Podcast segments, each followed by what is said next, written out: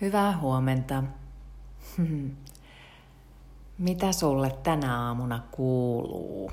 Minkälainen olo sulla on just tänään? Ha, minä kun istun tässä, tunnustelen niin eilisen lenkin jälkeen, kävin lenkillä. Juoksin semmoinen seitsemän kilometriä, ehkä vähän vajaa niin kävin töiden jälkeen sellaisen aistilenkin.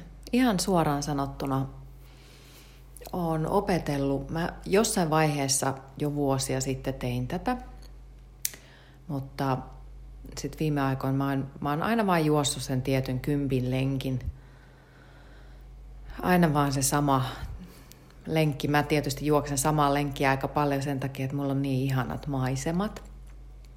Mä rakastan noita maisemia. Mutta tota, nyt mä oon tässä viime aikoina alkanut juosta sellaisia niin kuin aistilenkkejä. Niin mä lähden juoksemaan ihan ilman minkäänlaista päämäärää tai ilman minkäänlaista tavoitetta –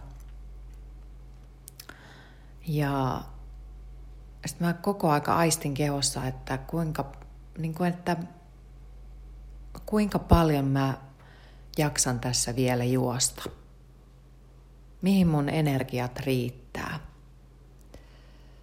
Ja just sen verran, sen verran niin kuin sen fiilistelen koko aika siinä samanaikaisesti, kun, kun mä juoksen. Tai mun juokseminen on varmaan nykyään sellaista, semmoista mummohölkkää Mä siis tosiaan niin kuin, äm, otan ihan iisisti siinä juostessa. Ja sitten mä välillä, ää, etenkin silloin kun mä, mä tykkään viikonloppuisin sitten käydä juoksemassa semmoisen pitkän lenkin 12 kilometriä tai riippuu toki jälleen siitä, että – mikä mun energiataso on, niin aistin siinäkin, että kuinka pitkälle mä jaksan juosta. Yleensä silloin viikonloppuisin niin se on pidempi, mulla on enemmän energiaa kuin pitkien työpäivien jälkeen. Niin mä kyllä pysähtelen myös katselemaan maisemia ja sillä tavalla niin kuin nautiskelemaan. Nautiskelemaan. Mä oon joskus aikaisemmin ollut, ollut semmonen, että mä oon pakannut kaikki viikon, kaikki treenit viikkoon. Mä eilen itse asiassa Instagramissa tästä mainitsin, laitoin postauksen sinne ja joku siihen vastasikin, että niin, että, että tota, samoilla fiiliksillä mennään. Että kun meillä on jotenkin semmoinen viikkoaikataulu, me tehdään elämästä, elämästä aina semmoisen viikon mittaisia.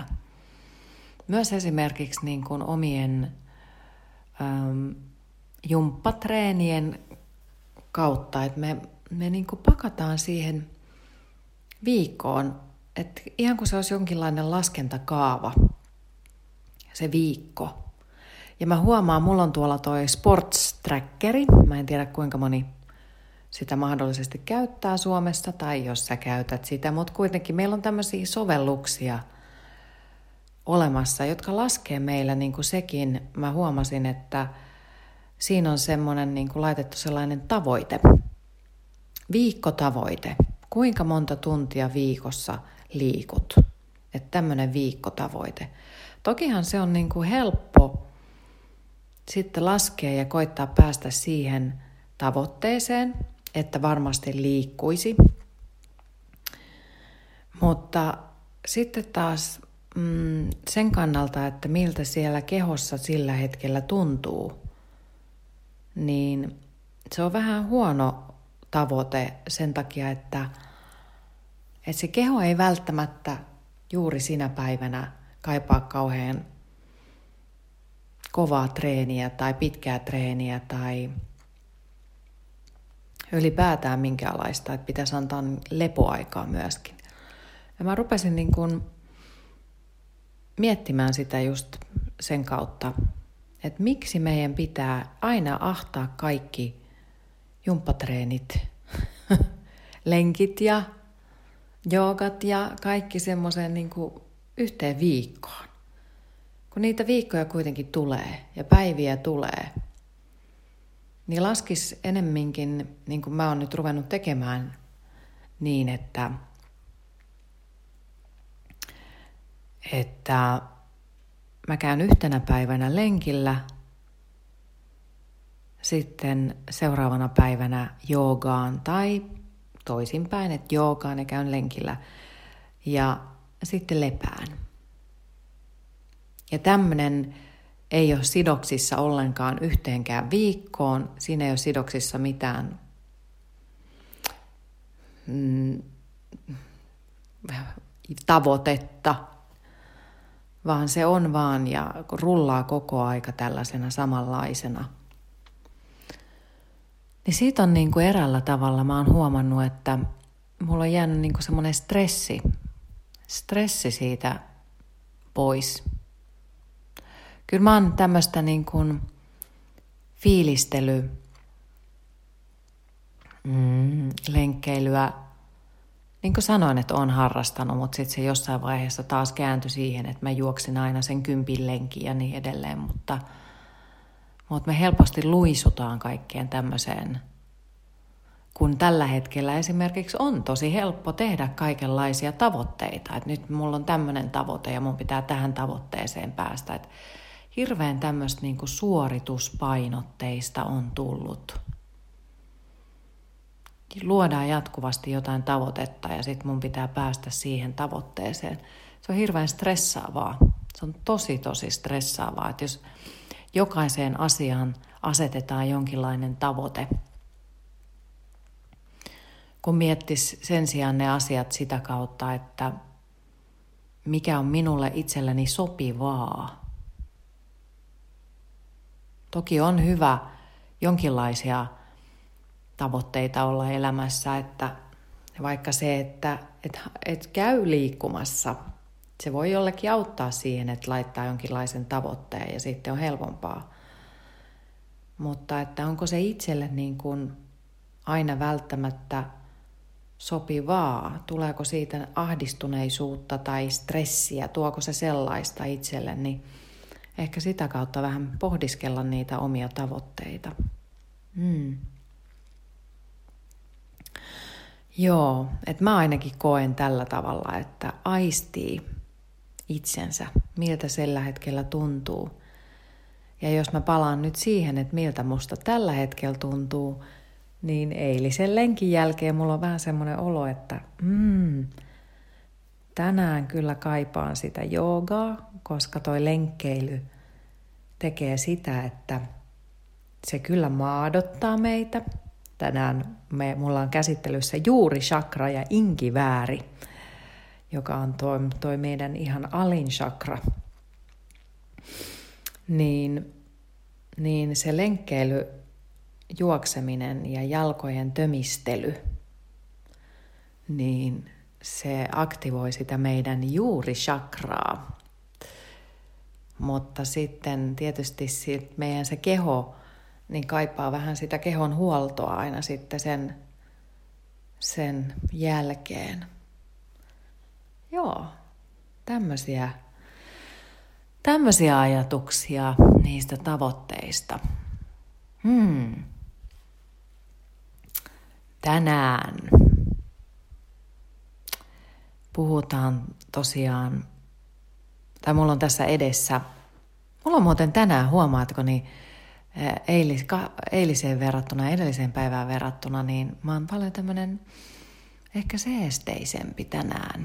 Hmm, vähän semmoinen rauhallisempi olo näköjään tänään, vähän uneliaampi. Olisinko? en tiedä. Mutta mäpäs täältä, joo, inkivääriä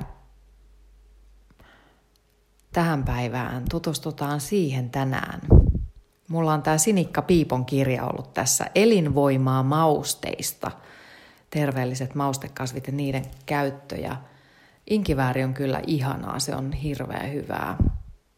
Sinikka Piippo on kasvitieteen professori Helsingin yliopistossa.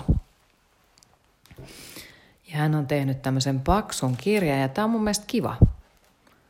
Kiva kirja kyllä. Mutta inkivääri tosiaan, mä en tiedä, se on aika vahva mauste, että monella saattaa tuntua siellä suussa inkivääri, mutta se on kyllä hirveän hyvää. Se on niin ihanaa. Mä laitan sitä smoothieen joskus. Se antaa semmoista kirpakkuutta ja sitten käytän sitä ruuassa jonkin verran. Inkiväärin vaikutuksesta ja lääkekäytöstä kertoo Sinikka näin. Inkivääri on rohtoa sydämelle ja veren, verenkiertoelimistölle. Sen öljyhartsit ovat pieninä annoksina sydämen toimintaa hidastavia, mutta suurina annoksina sydäntä virkistäviä ja veritulppia ehkäiseviä. Ne estävät verihiutaleiden kokkaroitumista. Inkivääri myös parantaa ääreisverenkiertoa ja alentaa verenpainetta. Inkivääri laukaisee sileällihaskouristuksia ja sillä voi lääkitä ilmavaivoja, ruoan sulatusvaivoja ja vatsaflunssaa. Se edistää syljen, ruoansulatusnesteiden ja sapen eritystä, joten se parantaa ruokahalua ja ruoan sulatusta. Inkivääri myös laihduttaa. Inkivääri on desinfioivaa, pieneliöitä torjuvaa, hiostavaa, kuumetta alentavaa, limaa irrottavaa. Se lievittää vilustumista, kurkkukipua, poskiontelo- ja keuhkoputken tulehdusta. Se lämmittää elimistöä, on vahvistavaa ja piristävää. Hmm. Sen verran kerrotaan meille inkivääristä. Ja Sinikka jatkaa vielä, että inkivääri oli ensimmäisiä Eurooppaan tulleita itämaisia mausteita. Jo 2000 vuotta sitten sitä kuljetettiin Roomaan pienissä saviastioissa. Sitä pidettiin oivana apuna ruoansulatusvaivoihin ja vastamyrkkynä tuolloin niin yleisille myrkytyksille, joihin sillä uskottiin olevan laajakirjoinen vaikutus. Juuria ja juurakkoa on käytetty paljon Kiinan, Intian ja Japanin lääketieteessä. No niin, vanha vanha. Ja mm, tosiaankin mm, tänään ollaan sitten käsitelty tänään, kun tällä viikolla tätä chakrapolkukirjaa myöskin tutustustu chakroihin ja maustekasveihin ja, ja tota, mm, inkiväärillä tosiaan sanotaan, että, että sillä voi tasapainottaa sitä meidän juuri chakraa, eli ihan sitä meidän alinta chakraa, joka on tuolla mm, sukuelinten häntäluun sillä alueella, ihan se alimmainen ja sen väri on punainen. Ja Ensimmäinen chakra edustaa maata, voimaa, sisua ja härkäpäisyyttä meissä. Ja ensimmäisen chakran kautta tulee itsensä hyväksyminen. Ja tämä liittyy myöskin hyvin paljon siihen muutokseen, missä me ollaan nyt tällä hetkellä. Nythän meitä eräällä tavalla revitään irti sieltä vanhasta ja meidän pitäisi hyväksyä tämä menneisyys ja hyväksyä myöskin tuleva. Mm, kun juuristo on vahva, latvakin kestää tuulta. Tämä kirja kertoo näin. Ensimmäinen eli juuri chakra edustaa niin tämän hetken kuin menneenkin hyväksymistä. Se haastaa meidät pohtimaan, mistä olemme tulleet keitä elämäämme on kuulunut ja kuuluu edelleen, sekä minkälaista elämämme tällä hetkellä on. Menneisyyden ja tämänhetkisen elämän täydellinen hyväksyminen tekevät mahdolliseksi sen, että pystymme matkaamaan siihen suuntaan, mihin meidän on tarkoituskin. Kun oman itsensä hyväksyy, on muutoksen suunta oikea. Juurisakra sitoo meidät vaistoihimme ja se edustaa syviä sisäisiä tarpeitamme, kuten hengissä selviytymistä, ruoan hankkimista ja kykyä paeta vaaran kohdatessa. Luonteeltaan ensimmäinen chakra onkin hyvin yksityinen. Se on suolen toiminnan voimakeskus. Fyysisellä tasolla se on lisäksi yhteydessä reisiin, sääriin ja jalkoihin. Ensimmäinen chakra sijaitsee selkärangan juuressa ja näin ollen sen epätasapaino voi ilmetä fyysisen kehon jäykkyytenä ja suolistovaivoina. Myös alaselän ongelmat saattavat usein liittyä tämän chakran epätasapainoon. Mielen tasolla chakran vajavainen toiminta voi ilmetä vastustuksena. Saatamme vastustaa muutosta, sillä se tuntuu vievän pohjan siltä, miten olemme aiemmin tottuneet elämään. Muutos voi pakottaa meidät sopeutumaan uudenlaiseen järjestykseen, josta emme vielä tiedä mitään. Uusi ja tuntematon luo helposti turvattomuuden tunnetta. Niin, nyt me ollaan semmoisten muutosten äärellä ja se voi olla, että tulee semmoista turvattomuutta. Joo, tällaisia mietteitä tälle aamulle. Tosiaan inkivääri tasapainottamaan sitä juurisakraa. Kävely, tömistely, juokseminen, lenkkeily. Sellaisia aktivointeja juuri chakralle. Joo, meditaatio tietysti myöskin maadoittaa. Puhutaan maadoittumisesta myöskin tässä kohti. Ihanaa. Uusia asioita, uusia mietteitä. Ja myöskin Toihan on toi jooga kolme ja puoli tuhatta vuotta vanha, vanha laji ja sitten se on sen tutkiminen ja se on al- aloitettu tai se on alkanut tuosta meditaatiosta ja näiden chakrojen tutkiskelun kautta, että kyllä kai siinä jotain viisauksia kuitenkin on, mitä meidän ehkä voi myös laittaa pohdintaan itselle, jos ei niihin usko, mutta se on ihan jokaisen itsensä päätettävissä. Joo. Hei, minä hilpaisen tästä omiin touhuihin tänään. Ja mä toivotan sulle ihanaa päivää. Hmm. Muista maadoittua välillä, vaikka joskus tekee mieli leijailla jossain, niin, niin se on kyllä tosi tärkeää ja mä luulen, että aika monelle tämä aika on, on semmoista maadoittumisen aikaa, joutuu käsittelemään maadoittumisen tunteita. Jep. Hyvä. Me kuullaan toisiamme huomenna. Ihanaa päivää. Moikka!